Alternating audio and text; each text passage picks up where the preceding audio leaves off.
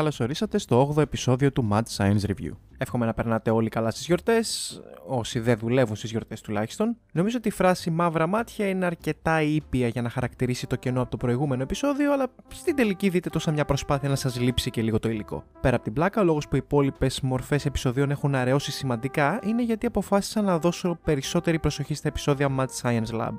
Αυτή η επιλογή έγινε γιατί πέρα από το ότι απολαμβάνω πολύ περισσότερο τη διαδικασία απλοποίησης ενός σύνθετου επιστημονικού θέματος, μου αρέσει και η δουλειά πάνω στα σχέδια και το animation. Οι καταρρήψεις φυσικά δεν θα εκλείψουν, απλώς θα αραιώσουν αρκετά και θα τις χρησιμοποιώ για ιδιαίτερα τρανταχτές περιπτώσεις ψευδοεπιστημονικών ισχυρισμών ή αν βρίσκω κάποιον τσαρλατάνο τον οποίον θεωρώ ιδιαίτερα επικίνδυνο και τον οποίον θέλω να αναλύσω. Τα review από την άλλη είναι η ψυχοθεραπεία μου και θα τα αξιοποιώ ώστε να μην μένει το κανάλι χωρίς υλικό για πολύ μεγάλο χρονικό διάστημα και φυσικά για να μπορώ να βγάλω το συσσωρευμένο εκνευρισμό μου σε ηχητική μορφή πέρα από τα άρθρα που γράφω.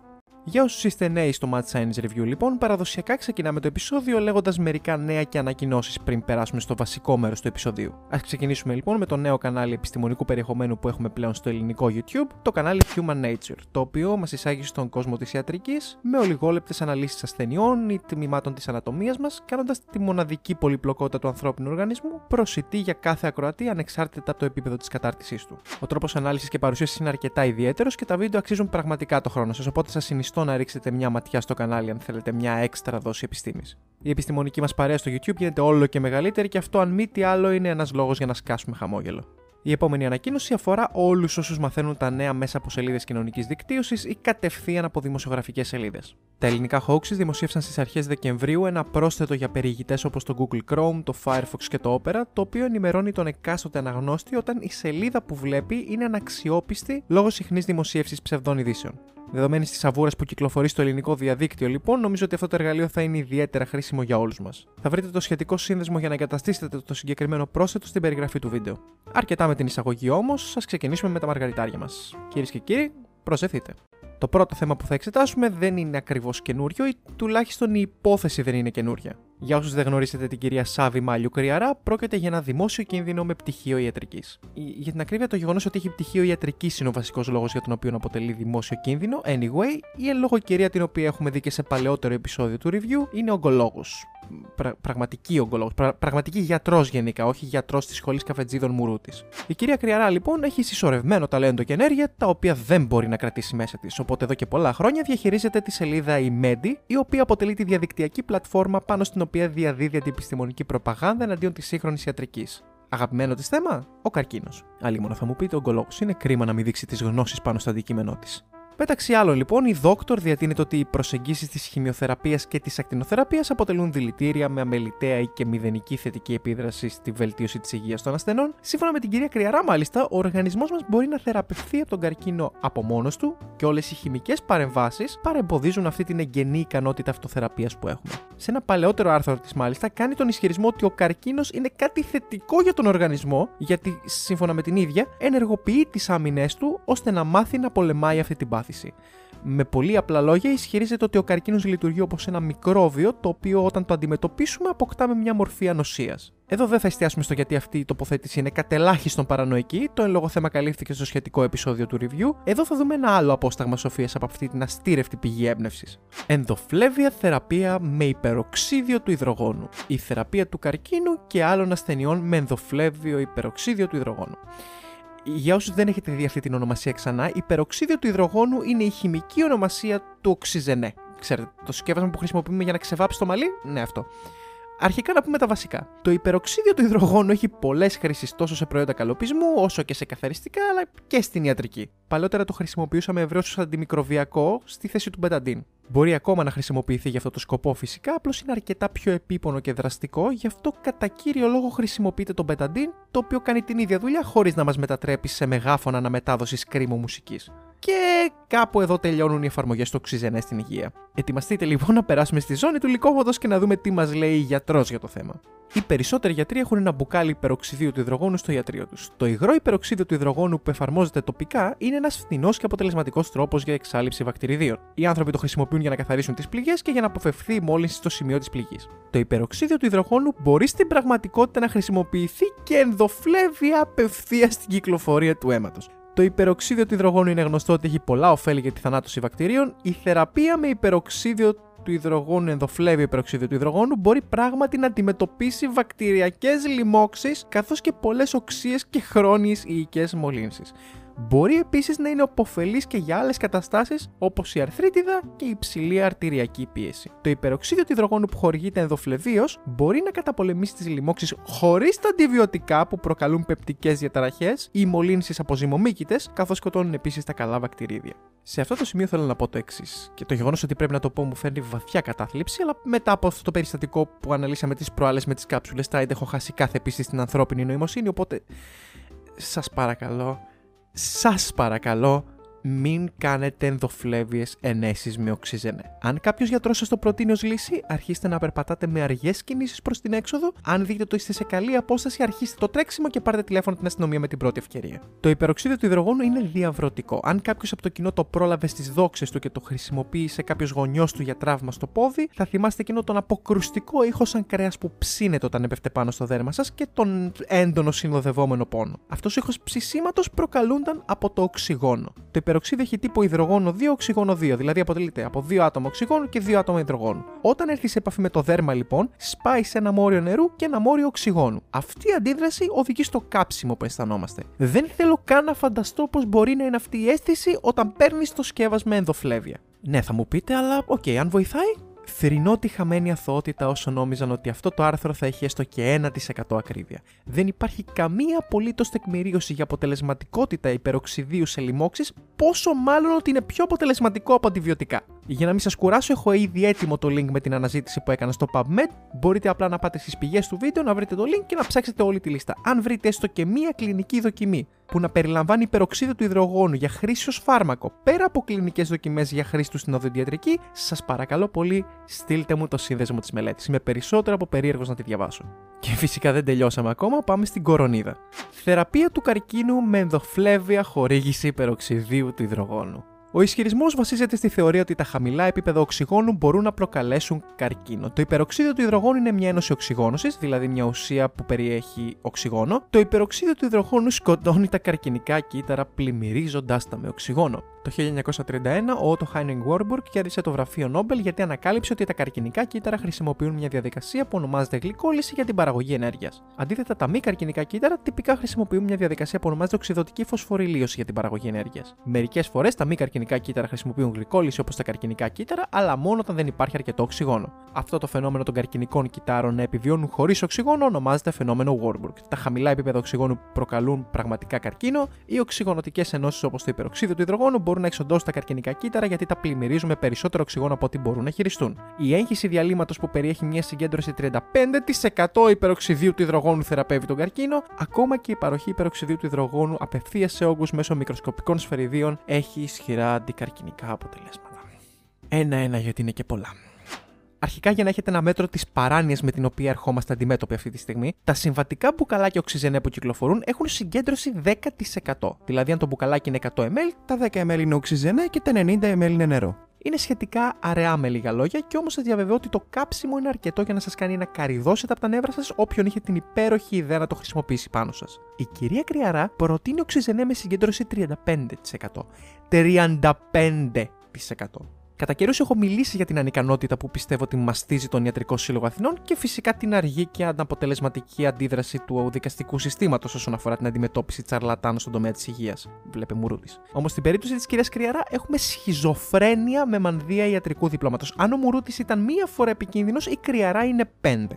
Αρχικά, το φαινόμενο Warburg στο οποίο αναφέρεται γιατρός είναι όντως πραγματικό, αλλά δεν είναι όσο απλό το παρουσιάζει. Θα αφήσω ένα link για ένα βίντεο στο οποίο έχω μιλήσει για το φαινόμενο Warburg για να μην υπάρχει οποιαδήποτε παρερμηνία. Πέραν αυτού όμως, το βασικό πρόβλημα είναι με τη χρήση του υπεροξιδίου ως ενέσιμο φάρμακο. Ας εξηγήσουμε λίγο πιο αναλυτικά λοιπόν γιατί η ένεση με υπεροξίδιο πρώτον δεν αυξάνει τη συγκέντρωση οξυγόνου στους ιστούς και δεύτερον γιατί αυτή η πρακτική είναι εξωφρενικά επικίνδυνη.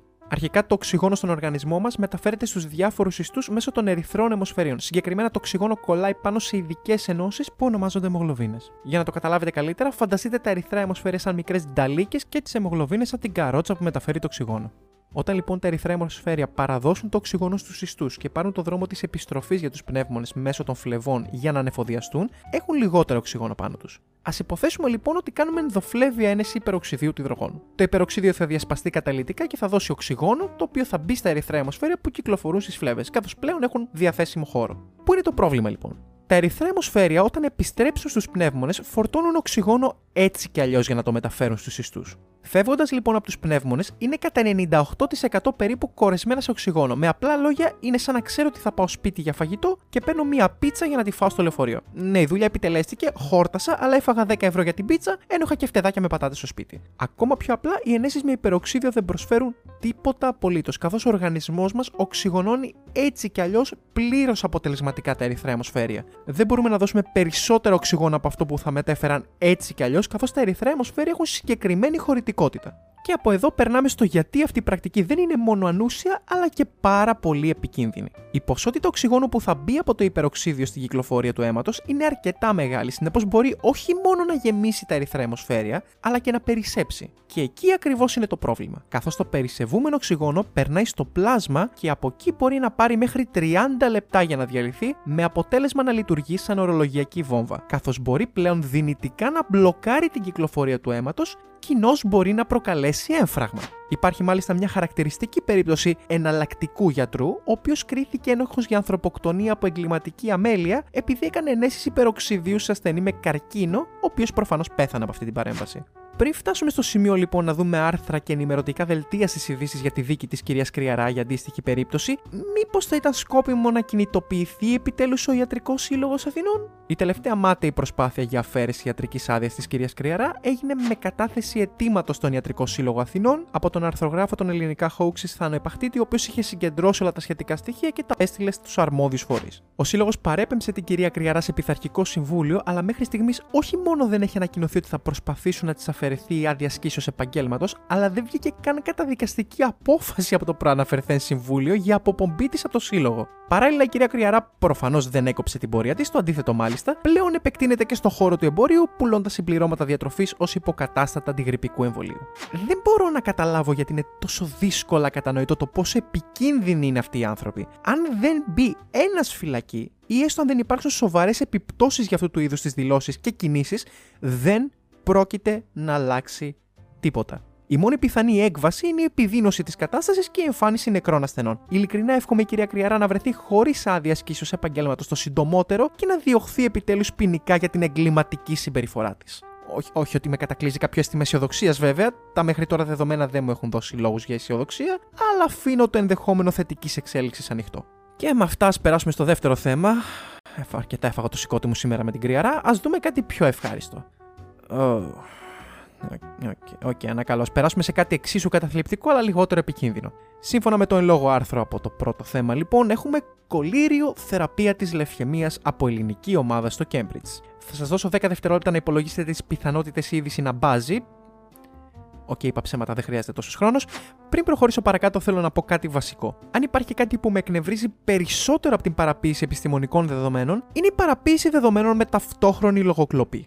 Είναι ένα θέμα να παίρνεις ιδέες ή ακόμα και το ίδιο το θέμα από ένα άρθρο ή ένα βίντεο σε φαλτήριο ή έμπνευση, αλλά το να κάνεις copy-paste ένα άρθρο από άλλο μέσο και να προσθέτεις εμβόλυμα τις δικές σου ανοησίες, χωρίς καν να αναφέρεις ποια σημεία είναι αντιγραφή, το χαρακτηρίζω στην καλύτερη περίπτωση κακοήθεια. Γιατί τα λέω όλα αυτά όμως? Γιατί το εν λόγω, ας το πούμε, άρθρο από το πρώτο θέμα είναι καθαρή μετάφραση από άρθρο του Science Daily.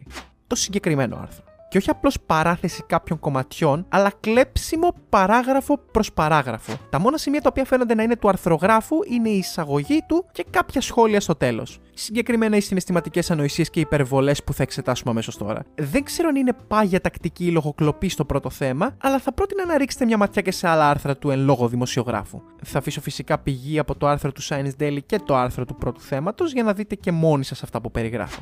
Ποιος θα μπορούσε να φανταστεί ότι από ένα κολύριο θα ήταν δυνατό να βρεθεί ελπίδα και θεραπεία για εκατομμύρια ασθενείς που πάσχουν από μια εξαιρετικά επιθετική μορφή καρκίνου του αίματος, την οξεία μυελογενή λευχαιμία. Οι κοινοί θνητοί όπως εμείς σαφώς δεν θα μπορούσαν ούτε καν να το σκεφτούν. Όμως η ελληνική Dream Team του Ινστιτούτου Wellcome Sanger του Πανεπιστημίου Κέμπριτζ δεν είναι απλή θνητή. Oh boy. Όταν κάποιοι χρησιμοποιούν το ταλέντο και μυαλό τους για να φτιάχνουν όπλα και χημικά και να σκοτώνουν τους ανθρώπους, οι επιστήμονες του Wellcome Sanger αφιερώνουν τη ζωή τους στο να σώσουν ανθρώπους. Η σπουδαία ανακάλυψη αφορά ένα ενεργό συστατικό από οφθαλμικές σταγόνες, κοινό κολύριο, το οποίο είναι ικανό μέσα από ειδική διαδικασία να θεραπεύσει τους ασθενείς που πάσχουν από οξία μυελογενή λευχαιμία. Πάμε να δούμε την ουσία της είδησης. Η μελέτη για την οποία γίνεται λόγος σε αυτό το άρθρο είναι η εξής, η οποία δημοσιεύτηκε στο περιοδικό Nature στις δεκαεννέα Δεκεμβρίου. Η μελέτη πρακτικά εξέτασε πώς η παρέμβαση σε ένα συγκεκριμένο γονίδιο μπορεί να περιορίσει μία ειδική μορφή λευχαιμίας. Η λευχαιμία, για όσους μπορεί να μην το γνωρίσουν, είναι μια μορφή καρκίνου του αίματος. Το γονίδιο το οποίο προσπάθησαν να περιορίσουν οι ερευνητές ονομάζεται ες αρ πι κέι ένα, το οποίο βοηθάει έμεσα στην ανάπτυξη αγγείων. Πιο απλά, ένας όγκος, προκειμένου να πάρει τα θρεπτικά συστατικά που χρειάζεται, αναπτύσσει αγκία για να παίρνει αυτές τις πρώτες ύλες από το αίμα. Συνεπώς, θεωρητικά, ο περιορισμός της ες αρ πι κέι ένα μπορεί να κόψει την παροχή θρεπτικών συστατικών για τον όγκο, περιορίζοντας την ανάπτυξή του. Μια, μια μικρή μικρή παρένθεση για όσους μπορεί να παρακολουθούν από το Αριστοτέλειο Πανεπιστήμιο. Γνωρίζω ότι το εργαστήριο βιοχημίας του τμήματος χημίας κάνει εξαιρετική δουλειά πάνω στη μελέτη της ες αρ πι κέι και ήθελα απλά να δώσω συγχαρητήρια για τη δουλειά που γίνεται από νέους ερευνητές παρά τις ελλείψεις εξοπλισμού και χρηματοδότηση. Κλείνει η παρένθεση, πάμε παρακάτω.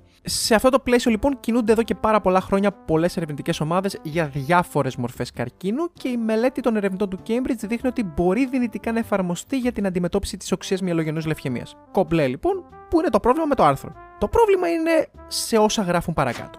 Το εύλογο ερώτημα που προκύπτει είναι το εξής: πότε οι ανακαλύψεις αυτές θα εφαρμοστούν στους ασθενείς? Η απάντηση είναι σύντομα. Ίσως όχι τόσο σύντομα ώστε οι ασθενείς που βρίσκονται σε κρίσιμη κατάσταση σήμερα να σωθούν, αλλά οπωσδήποτε στα αμέσως επόμενα χρόνια. Η μέθοδος που ανέπτυξε η ελληνική Dream Team του Ινστιτούτου Wellcome Sanger του Πανεπιστημίου του Κέμπριτζ ανοίγει μια λεωφόρα ανακαλύψεων που σύντομα θα αποδώσουν θεραπείες για πολλές μορφές καρκίνου. Η εκτίμηση ότι σύντομα, με την επιστημονική έννοια, ο καρκίνος θα είναι μια αντιμετωπίσιμη ασθένεια είναι ρεαλιστική. Εδώ βρίσκεται ο λόγος που το άρθρο μπήκε στο review. Πρόκειται για μια πολύ σημαντική μελέτη. Τα δεδομένα που παρουσίασαν οι ερευνητές έχουν ιδιαίτερα ελπιδοφόρες προεκτάσεις για τη μάχη κατά της συγκεκριμένης μορφής λευχαιμίας και ίσως και για πολλές ακόμα μορφές καρκίνου. Το θέμα όμως είναι ότι πρόκειται για μελέτη σε πειραματόζωα. Αυτό σημαίνει ότι θα χρειαστούν πολλά επαναληπτικά πειράματα και κλινικές δοκιμές αργότερα, πολύ αργότερα, που θα τραβήξουν για πολλά χρόνια, μέχρι να φτάσουμε τουλάχιστον σε φάρμακο που θα διατεθεί σε ασθενείς. Το να παίζεις με τα συναισθήματα ανθρώπων, υπονοώντας ότι αυτές οι ανακαλύψεις θα έρθουν σύντομα, είναι απαράδεκτο. Και μόνο ο τίτλος του άρθρου είναι απαράδεκτος. Δεν πρόκειται για τεκμηριωμένη θεραπεία. Είναι μια πολλά υποσχόμενη τεχνική, η οποία φαίνεται να έχει θετικά αποτελέσματα σε αρχικές μελέτες. Αυτός είναι ακριβής τίτλος. Δεν πρόκειται για θεραπεία. Δεν ξέρουμε ακόμα αν όντως θα βοηθήσει ανθρώπους. Εικάζουμε με βάση τα μέχρι τώρα δεδομένα. Υπάρχουν εκατοντάδες ουσίες που εξετάζονται κάθε χρόνος, πολλά υποσχόμενες, και σε κάποιο επόμενο στάδιο μπορεί να εμφανίσουν προβλήματα που δεν περιμέναμε. Γι' αυτό κάθε ερευνητής αποφεύγει τις μεγαλεπίβολες δηλώσεις, τουλάχιστον πριν φτάσουμε σε στάδιο κλινικών δοκιμών. Και το κάνουν αυτό γιατί ξέρουν πόσο σύνθετη είναι η μελέτη πιθανών αντικαρκινικών παραγόντων. Η αυτοσυγκράτηση των ερευνητών, βέβαια, επισκιάζεται σχεδόν πάντα από την τάση πολλών δημοσιογράφων να κυνηγούν εντυπωσιακούς τίτλους, αγνοώντας πλήρως μια μικρή λεπτομέρεια που λέγεται αντικειμενική απεικόνιση της πραγματικότητας. Ειδικά σε επιστημονικά θέματα, το context θάβεται κάτω από ένα τόνο γαρνιτούρα και μετά πρέπει εμείς να κάνουμε το φορτηγάκι του Δήμου με την ντουντούκα για να εξηγήσουμε ότι αυτά τα άρθρα έχουν στην ουσία παραποιήσει τα συμπεράσματα της εκάστοτε μελέτης. Οι καρκινοπαθείς και οι οικογένειές τους έχουν ήδη αρκετά να αντιμετωπίσουν. Σας διαβεβαιώ πως οι ψευδείς ελπίδες με αυτόν τον τρόπο είναι κάθε άλλο παρά δώρο. Αρχίζω να πιστεύω σοβαρά ότι ο διαλογισμός είναι μονόδρομος από ένα σημείο και μετά.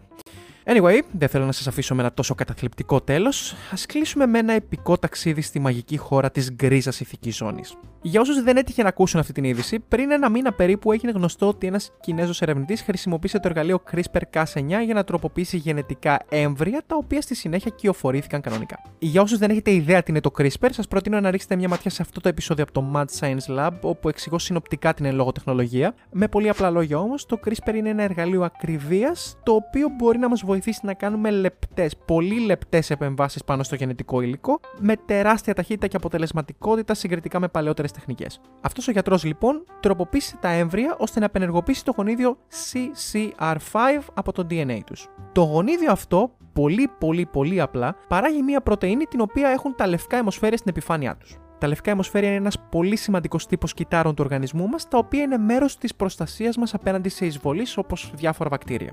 Η πρωτεΐνη που παράγει σι σι αρ πέντε λοιπόν είναι μία από τις βασικές πόρτες εισόδου του έιτς άι βι στα λευκά αιμοσφαίρια. Επομένως, απενεργοποιώντας το γονίδιο που την παράγει, εικάζεται ότι μπορείς να δώσεις ένα άτομο ανοσία στον ιό. Υπάρχουν πολλά προβλήματα με αυτή την υπόθεση φυσικά, κυρίως το ότι το σι σι αρ πέντε είναι μόνο μία από τις πιθανές πόρτες για τον έιτς άι βι και θεωρητικά αν κλείσεις αυτή την πόρτα ο ιός μπορεί να προσαρμοστεί βρίσκοντας άλλο τρόπο εισόδου, αλλά μέχρι στιγμής σε πειράματα που έχουν γίνει φαίνεται πως ο έιτς άι βι προτιμάει αυτή την είσοδο ακόμα και όταν γίνεται πολύ δύσκολο να τη χρησιμοποιήσει. Σε κάθε περίπτωση, με βάση αυτή την εικασία κινήθηκε ο συγκεκριμένος γιατρός που εξετάζουμε και εδώ έρχεται η ώρα να μιλήσουμε για μία ενδιαφέρουσα λέξη. Βιοηθική ή αλλιώς η κανόνες που βάζουμε στο τι θεωρούμε ως επιστημονική κοινότητα επιτρεπτό και τι όχι όταν κάνουμε πειράματα ή όταν εξετάζουμε νέες τεχνολογίες τέλος πάντων. Ήταν σωστό αυτό που έκανε ο εν λόγω ερευνητής? Πώς θα έπρεπε να αντιμετωπιστούν τα αποτελέσματά του και τι κάνουμε αν όντως λειτουργήσε αυτό που έκανε? Το αποδεχόμαστε και το χρησιμοποιούμε για να σώσουμε κόσμο, ακόμα και αν το κατάφερε με αθέμητα μέσα? Ή κάτι τέτοιο θα έθετε αρνητικό προηγούμενο και θα άνοιγε την πόρτα στο να επαναληφθεί αυτή η συμπεριφορά?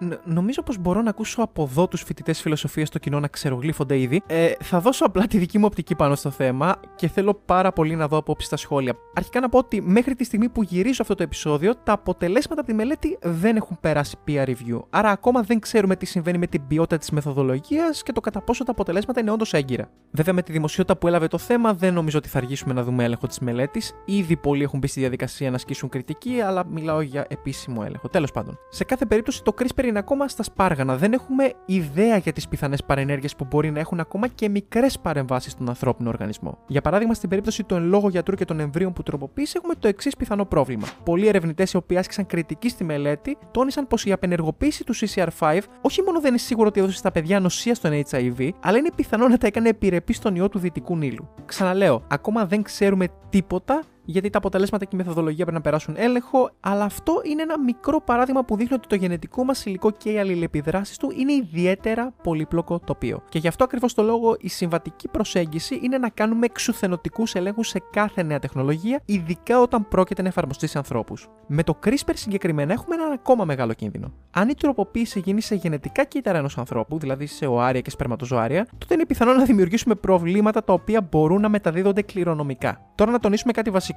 Όλα αυτά δεν τα λέω επειδή υποστηρίζω ότι πρέπει να επιστρέψουμε στις εποχές που θεωρούσαμε τα βλαστοκύτταρα αμαρτία και μποϊκοτάραμε την έρευνα σε κάθε τι καινούριο. Λέω απλώς ότι πρέπει να είμαστε πολύ προσεκτικοί με τον τρόπο που κάνουμε δοκιμές. Οι κανόνες έχουν τεθεί για κάποιο λόγο. Η δική μου οπτική στο συγκεκριμένο ζήτημα λοιπόν είναι πως έγινε μια πολύ βιαστική και επιπόλαιη κίνηση από τον συγκεκριμένο γιατρό. Προφανώς, αν η τεχνολογία λειτουργήσει, οφείλουμε να την αξιοποιήσουμε. Επ' αυτού είμαι κάθετος και ειλικρινά βρίσκω πλήρως ανήθικη την πιθανότητα να μην χρησιμοποιήσουμε αυτά τα αποτελέσματα. Ωστόσο, είμαι της άποψης ότι ο συγκεκριμένος ερευνητής πρέπει να υποστεί σοβαρότατες κυρώσεις. Θα ήμουν υπέρ στο να έχει ποινικές συνέπειες ή να τερματιστεί η ίδια του η καριέρα ως ερευνητής. Ή και τα δύο. Ακριβώς επειδή η αποδοχή αυτής της συμπεριφοράς θέτει πολύ επικίνδυνο προηγούμενο, η προσπάθεια να αποτρέψουμε αντίστοιχες κινήσεις στο μέλλον είναι επιτακτική ανάγκη. Και για μένα προσωπικά αυτή η περίπτωση είναι ιδιαίτερα προβληματική για έναν ακόμα λόγο. Είμαι ένας από τους ανθρώπους που θέλουν να δουν τις δυνατότητες του CRISPR τόσο στην αντιμετώπιση σοβαρών ασθενειών, αλλά και σε πολύ πιο αισιόδοξα σενάρια όπως για παράδειγμα η πιθανή αντιμετώπιση του θανάτου. Δεν κάνω spoiler, αυτό το θέμα θα το πιάσουμε σε κανονικό επεισόδιο όμως. Anyway, παρακάτω, περιπτώσεις όπως αυτή πηγαίνουν την πρόοδο του CRISPR πίσω. Γιατί τρομοκρατούν το κοινό, το οποίο με τη σειρά του ασκεί πιέσεις, οι οποίες πιθανόν να μετατραπούν σε νομοθεσία. Ας μην ξεχνάμε ότι ένας φωστήρας με το όνομα George W. Bush Τζούνιορ πήγε τη μελέτη στα στο κύτταρα πίσω σχεδόν μια δεκαετία επειδή άσκησε πίεση το χριστιανικό λόμπι στις ΗΠΑ. Δεν μιλάμε για εξωφρενικά σενάρια δηλαδή, αυτά έχουν συμβεί πολλές φορές και γι' αυτό ακριβώς το λόγο φοβάμαι. Είναι πολύ εύκολο μερικές κακές περιπτώσεις όπως οι συγκεκριμένοι να στιγματίσουν την έρευνα σε ένα αντικείμενο όπως το CRISPR ανεπανόρθωτα. Με το συγκεκριμένο θέμα, όλα τα μεγάλα μέσα άρχισαν το γύρο της τρομολαγνίας λέγοντας ξανά και ξανά ότι το CRISPR θα οδηγήσει σε designer babies, ότι δηλαδή θα χρησιμοποιούμε το CRISPR για να φτιάχνουμε πιο έξυπνους και πιο δυνατούς ανθρώπους, θέτοντας πρακτικά τη βάση για μια δυστοπία όπου οι άνθρωποι με χρήματα θα φτιάχνουν πιο ανεπτυγμένους απογόνους κλπ. κλπ, κλπ. Είναι αυτό ένα σοβαρό θέμα προς συζήτηση? Ναι, φυσικά και είναι. Είναι πιθανό να συμβούν όλα αυτά μέσα σε επόμενα τουλάχιστον είκοσι χρόνια. Το πιο πιθανό είναι πως όχι. Είμαστε έτη φωτός μακριά από τέτοιες εφαρμογές. Αυτή τη στιγμή χρειαζόμαστε πόρους για να χρησιμοποιήσουμε το CRISPR στη θεραπεία ασθενειών και εκεί πρέπει να επικεντρωθούμε, όχι στα μωρά Σούπερμαν. Με λίγα λόγια, μέτρο και σεβασμό στους κανόνες. Αυτό πάει κυρίως στους ερευνητές που ακούνε. Η επιστήμη είναι ένα τρομερά ισχυρό εργαλείο και κάθε ερευνητής οφείλει να κατανοεί και να σέβεται τόσο τις δυνατότητες όσο και τις τις υποχρεώσεις που έχει. Οκ, okay, εκτός αν είναι κάποιος super κακός όπως ο Darth Vader, οπότε καταλαβαίνω την απόκληση από τους κανόνες, αλλά εκεί οφείλει τουλάχιστον να φτιάξει ένα laser gun ή ένα lightsaber.